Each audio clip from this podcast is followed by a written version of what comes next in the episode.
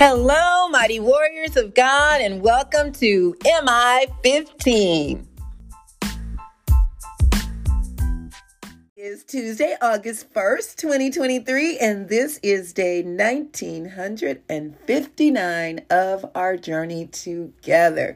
Thank you so, so much for tuning into our podcast. My name is Jackie, and welcome, welcome, welcome to you. So let's go ahead and get started. Father, we thank you, we praise you, we honor you, we glorify you. You are so awesome, you're so amazing, and we just want to say thank you, thank you, thank you. Thank you, Lord, for giving us your wisdom, knowledge, and understanding and your favor to go forth and do all that you called us to do.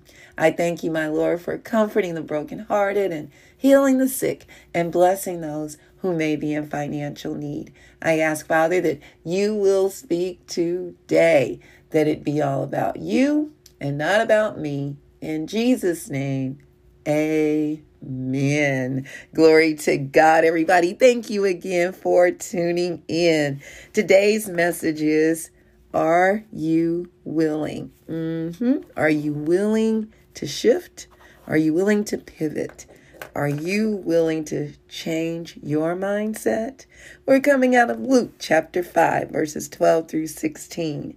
Luke 5, 12 through 16. And it says, While Jesus was in one of the towns, a man came along who was covered with leprosy. Now, I didn't say he had leprosy, he was a leper, he was covered with leprosy. And just a little bit about leprosy. I'm going to read it directly out of my commentary because it just breaks it down very well. Um, it says leprosy was a feared disease because there was no known cure for it, and some forms of it were highly contagious. Leprosy had a similar emotional impact and terror associated with it as AIDS does today sometimes called Hansen's disease, leprosy still exists in a less contagious form that can be treated. The priest monitored the disease, banishing lepers who were in a contagious state to prevent the spread of infection and readmitting lepers whose disease was in remission. So, for example, if you were known to have leprosy, you were banned from the town. You had to live on the outskirts of the town. And, uh, you know, it was, you were with everyone else who had leprosy. And if you had to go through the town, you had to cover yourself and go through the town saying unclean unclean so that people would know to move away from you you were you were isolated you know and it, it just sounds like a horrible way uh, to be treated, but that's the best way they knew at that time to keep others from getting sick. And it said because leprosy destroys the nerve endings, lepers often would unknowingly damage their fingers, toes, and noses. So this man with leprosy had an advanced case. Uh, so, and I'll read more about that in a little bit. But yeah, so it was it was very serious. So he had leprosy. Uh, a man came along who was covered with leprosy. When he saw Jesus, he fell with his face to the ground and begged him, Lord, if you are willing, you can make me clean. What faith! He knew who Jesus was. 13. Jesus reached out his hand and touched the man. Now that that again is unheard of for someone to even touch someone else with such a what was considered a dreaded disease because people didn't know how to cure it. So if you get it, then you could be doomed. And I mean, it would literally kill you. And here, Jesus, he gives a loving touch to this man. And Jesus says, I am willing. Be clean And immediately the leprosy left him. Immediately. then Jesus ordered him, Don't tell anyone, but go show yourself to the priest and offer the sacrifices that Moses commanded for your cleansing as a testimony to them. So he had him go through the steps you would normally go through to go to the priest, and he would declare you clean. Yet the news about him spread all the more, so that crowds of people came to hear him and to be healed of their sicknesses. But Jesus often withdrew to lonely places and prayed. Interesting. Very, very powerful. Point number one. As a teen and young adult, I used to think pastors were in the profession to rip people off. I saw them as pimps in the churches. That's just how I saw it. I mean, it was not, you know, uh, I don't even know why and when that came about. I don't know if I saw something on TV or, you know, just imagine how certain things can shift our mindsets, right? And so I just saw them as pimps, especially since my father became a pastor after uh, he and my mom divorced and he chose not to have a relationship with us nor pay child support. So that really shifted my mindset. Um, that was, that mindset I had was pretty solid until, until one day in my early 20s, I discovered Jesus at a little church in the hood, pastored by an Italian minister and his Swedish wife. My life was changed forever, and I haven't looked back since in about 40 years now. Just as Jesus was willing to change this man's life who had leprosy, he also changed my life. He still to this day does the same for us if we're willing to accept him. The man with leprosy as I said before, had an advanced case, so he undoubtedly had lost much bodily tissue, like uh, the leprosy affected the nerve endings of his fingers, toes, and nose. Uh, so he may have lost the tip of his nose and fingers and his toes. Um, still, he delivered, or he still, still he believed that Jesus could heal every trace of the disease, and Jesus did just that. And you know when when I was saved, I was healed from that mindset. And even from that same mindset I had towards my father, all of that changed. And I was free. Actually, it was freeing to me I was able to forgive my father. I was able to see people truly for who they were instead of judging and putting them all under one umbrella like I did with past preachers. Now I am one of those. Interesting, right? How God will do that. Yeah, I, I was able to truly now love all people and understand that there's going to be uh, some people in every position that don't serve the Lord, that have uh, ill-gotten intentions, and and you know that's just the way of life. But then there are those who are doing what is right, and so we can't just put everybody, you know, in the same pot.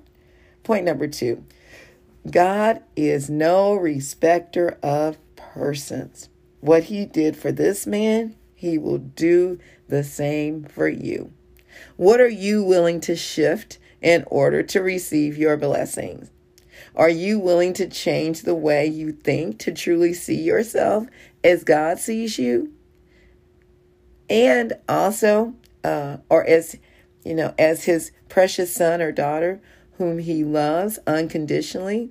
You know, are, are we also willing to see others not only ourselves, because first it starts with us, right? you know, um, love the Lord your God with all your heart, soul, mind, and strength. Um, we we need to also uh, love our neighbors uh, as we love ourselves. So, how are we going to love somebody else if we don't first love God and then able to love ourselves?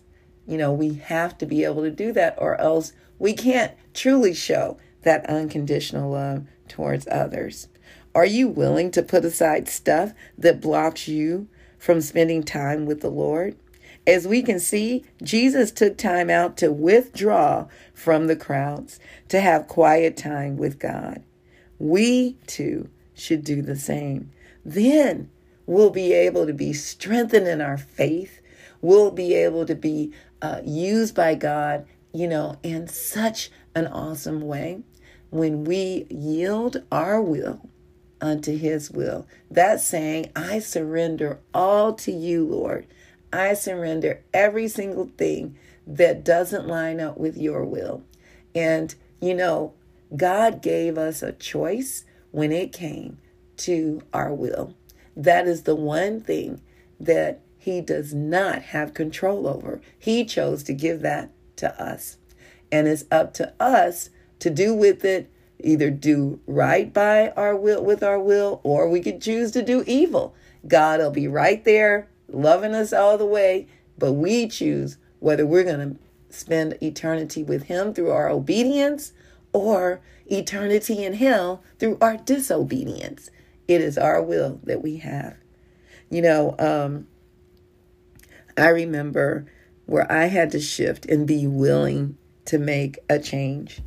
I had been so used to being an entrepreneur, uh, having a business, um, making money, doing that uh, for probably at least 25 years of my life uh, from as a child even as a 12 years old or so making pies and selling them to my aunts and uh, and then later growing up with this same mindset. That was a gift god had given me and many of you uh, have the same gift entrepreneurship and you if not that you have other gifts well that was one for me until uh, I had done my own business and partnered with my sisters, had a bakery for 10 years. Prior to that, did a staffing for parties for eight years. And prior to that, a couple of other things. And, and they were all for profit businesses until one day, like two, almost two and a half years ago, God put on my heart to start a nonprofit called Transition Zone, which we call T Zone. I started this nonprofit, went through all the steps uh, to do it legally, not realizing how much of a shift it would make and how I needed to be willing to do some things that I had not ever done before. Uh, first of all, I had to have a board. So I have to report, even though it's my the my God the vision that God gave me. Uh, it is not just about me. this business is for everybody and it, it is to serve the community, which I knew that, but to know, hey, you got a board now you need to report to, and they're held accountable as well. So had to pick a board and uh, you know, and making sure they understood the business and that they were willing to do what it took to help run this business. And we have a dynamic board uh, at this time, and I'm grateful for each and every one of them. Then we had the most hardest thing for me uh, was having to ask for money. As a nonprofit, you know, most nonprofits count on donations, they count on grant funding. You know, it's asking. The key is asking for the money. Now, writing the grant, writing grants, you know, okay, you don't have to be in someone's face to ask. You're writing out a proposal and all that to ask for money. Um, all right, get that. Then you're going to be let down. There are going to be lots, I got lots of no's, lots of doors shut in my face. And then you have to have to literally ask people um, for money, like I ask you every day for your prayer support and your finance, your your financial support. And that was one of the hardest things I had to do because I was so used to making my own money and doing it my way. And God said, Now here's the shift. You're going to have to humble yourself and you're going to have to ask because it is for a good cause and it's something I've given you to do.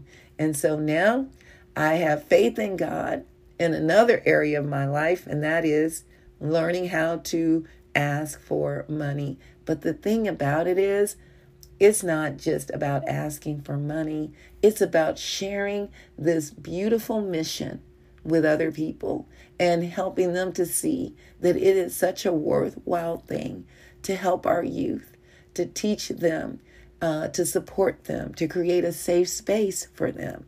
And at our function Sunday with our youth, uh, our once a month uh, Sunday youth service, uh, the youth did an amazing job.